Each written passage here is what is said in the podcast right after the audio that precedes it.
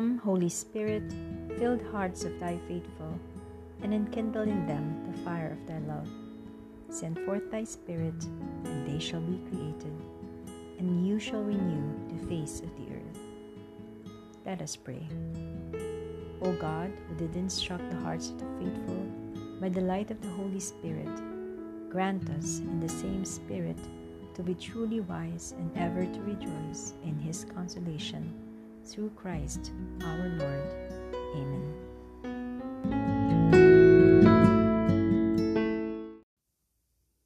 A reading from the Holy Gospel according to St. Luke. After Jesus left the synagogue, he entered the house of Simon. Simon's mother in law was afflicted with a severe fever, and they interceded with him about her. He stood over her, rebuked the fever, and it left her. She got up immediately and waited on them. At sunset, all who had people sick with various diseases brought them to him. He laid his hands on each of them and cured them. And demons also came out from many, shouting, You are the Son of God. But he rebuked them and did not allow them to speak because they knew that he was the Christ. At daybreak, Jesus left and went to a deserted place. The crowds went looking for him, and when they came to him, they tried to prevent him from leaving them.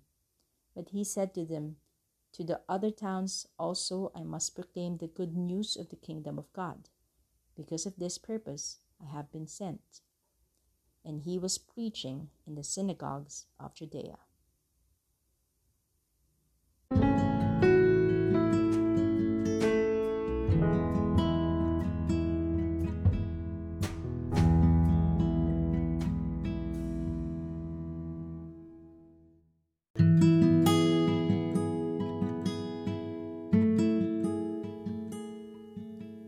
Helping and caring for people as Christ Himself would do.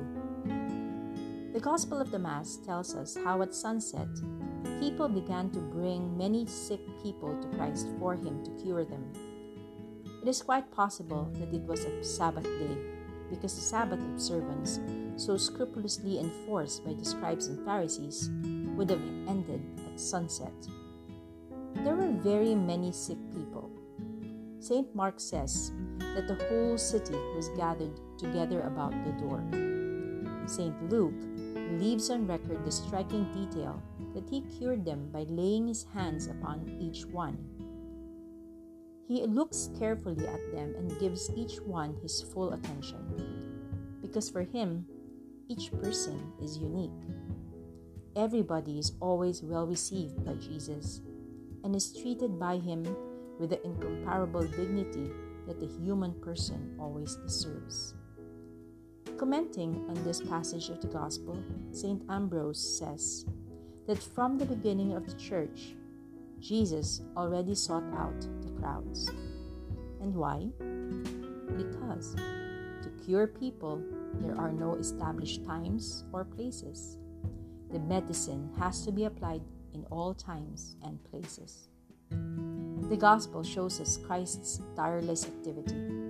It teaches us how we, in turn, have to behave with those who are far from the faith, with all those souls who haven't yet come to Christ to be healed. No son or daughter of Holy Church can lead a quiet life without concern for the anonymous masses, a mob, a herd, a flock, as I once wrote how many noble passions they have within their apparent listlessness. How much potential. We must serve all, laying our hands on each and every one, as Jesus said, to bring them back to life, to enlighten their minds, and strengthen their wills so that they can become useful. To serve all means treating them as Christ would have done in our place, with the same esteem, with the same courtesy, each one individually, allowing for their particular circumstances, their manner of being, the state in which they find themselves, without applying the same formula to everyone. They are the people we meet in the course of our business, those local in- involvements, journeys, or common interests. and others we will go to look for wherever they happen to be in order to bring them to God, as a doctor would look after a patient. Just one single soul saved through another's mediation can be the source of pardon for many sins. Let us resolve now in our prayer to be as concerned for our neighbor's welfare as were those who crowded around the doorway, bringing Jesus, the sick people, to be cured. Let us see now in His presence if we treat them with the same attention. Singulis manus imponens, as He did.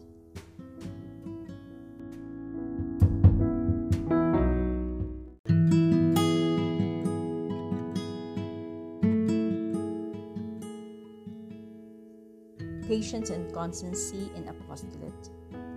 To reach Christ, we have to travel along a road, sometimes a long one, with patience and constancy. He is expecting us to bring our friends, our study companions, our workmates, our children, our brothers and sisters. We can help them all as Jesus did, one by one, making allowance for each individual's circumstances age, or state of health, always remembering that they have been ransomed infinite price of Christ's redemptive blood. In accompanying them to Jesus, we invariably encounter resistance, perhaps for a long time.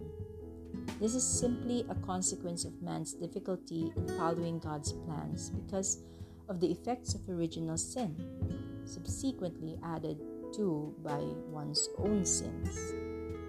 On occasions, this obstruction is attributable to ignorance, in which case it should give us cause to pray, to offer mortifications and hours of work or study, to strengthen our friendship perhaps, all in direct proportion to the opposition we meet.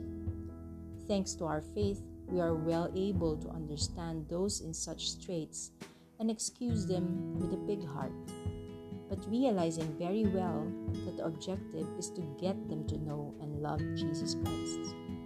This is the greatest good we can do them, the greatest of all favors and benefits they can receive. In all apostolate, it is necessary to have a patient attitude. Patience is not the same thing as resignation or carelessness, but an attribute of the cardinal virtue of fortitude. It presupposes a tenacious perseverance in looking for the desired results. It is often necessary to proceed little by little along an inclined plane, as it were, without ever getting discouraged by our friends not seeming to be making any progress, or by their even appearing to be going backwards. God allows for these situations and gives us all the necessary graces. From the very moment in which we decide, decide before the tabernacle to lead them to Him, He has already placed His hands on each of them, right from the beginning. Christ blesses our apostolic desire to bring to Him all those souls whom we encounter in our daily lives. If people are slow to respond, we have to remember the patience that God has had with us, how much He has pardoned us, and the innumerable times we have made Him wait. What a lot of waiting our God has had to do. How long He has waited at the door of our soul. If our Lord has deserted us when He didn't, we didn't respond, when we didn't want to hear His call, just think how far away from Him we would be now. Our effort is never sterile. Because in the apostolate, we are moved by the love of God. Some people reach Him after only a few days' contact, others after many years. Some do so at the first conversion, others after a long delay. Some are able to run from the beginning. Others are scarcely strong enough to take a short step. We have to take each person as he is according to his own human and supernatural circumstances, without getting tired, without giving up. A doctor doesn't use the same pres- prescription for everybody, nor a tailor the same measurements or the same fitting. Be patient, therefore, brethren, St. James tells us, until the coming of the Lord. Behold, the farmer waits for the precious fruit of the earth, being patient over it until it receives the early and the late rain. You also be patient. Establish your hearts, for the coming of the Lord is at hand.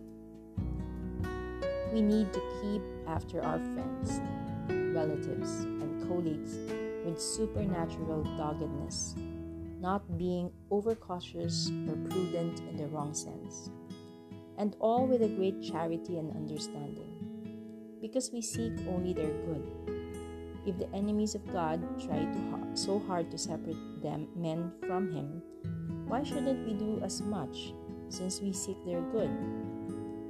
You know, Lord, that we want only what is best for them, and that best is you, who gives yourself to those who choose to accept you.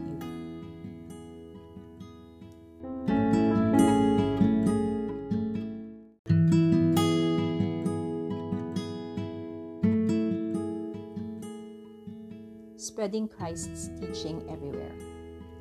That afternoon, many people were cured and received a word of encouragement, a gesture of understanding from the Master. Now, when the sun was setting, all those who had any that were sick with various diseases brought them to him. And he laid his hands on every one of them and healed them. How happy the sick people must have been, and how happy too the people who had brought them to Jesus. Apostolate calls for sacrifice, but it is at the same time an immensely joyful undertaking. What a wonderful thing it is to bring our friends to Jesus so that He can impose His hands on them and heal them. Early the following morning, Jesus withdrew to a secluded place, as He was wont to do. And the people sought Him and came to Him and would have kept Him from leaving them. But He said to them, I must preach the good news of the kingdom of God to the other cities too. For I was sent for this purpose. And he was preaching in the synagogues of Judea. Today, too, we find many people who don't know Christ. God wishes to imbue us with a sense of urgency for overcoming all that ignorance and for spreading good doctrine everywhere, using all sorts of methods and initiatives as Pope John Paul II reminds us. This mission is not the exclusive preserve of the sacred ministers of religious, but ought to embrace the entire ambit of secular society, the family, and the school. Every Christian has to participate in the task of Christian formation, to feel the urgent need to evangelize. Something, says St. Paul, that gives me no ground for boasting, for necessity is laid upon me. Only if we look to Christ, if we love Him, will we overcome laziness and love of comfort. Will we emerge from the ivory tower that each of us tends to build for himself? Will we make many blind people see Christ, many deaf people hear Him, and many cripples walk beside Him? God needs our cooperation.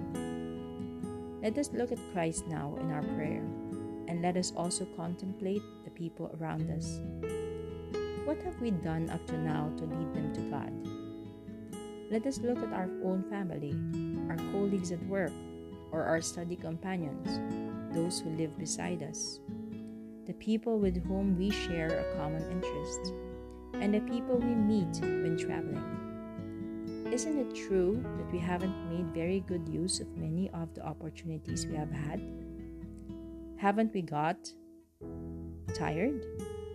Could it not be said to us someday that we didn't speak to those neighbors of ours about Christ when this was what they really needed? A consideration that should help us to be unwavering in apostolate is the great multiplying effect of all the good or evil that happens in the world. The people who that evening felt Christ stop beside them and impose his divine hands upon them knew in their hearts that their life couldn't go on being the way it was before. They became new apostles and went around everywhere spreading the good news about the way, the truth, and the life, whom they themselves had met. They announced it in their families, in their villages, in short, wherever they went. That is what we too have to do.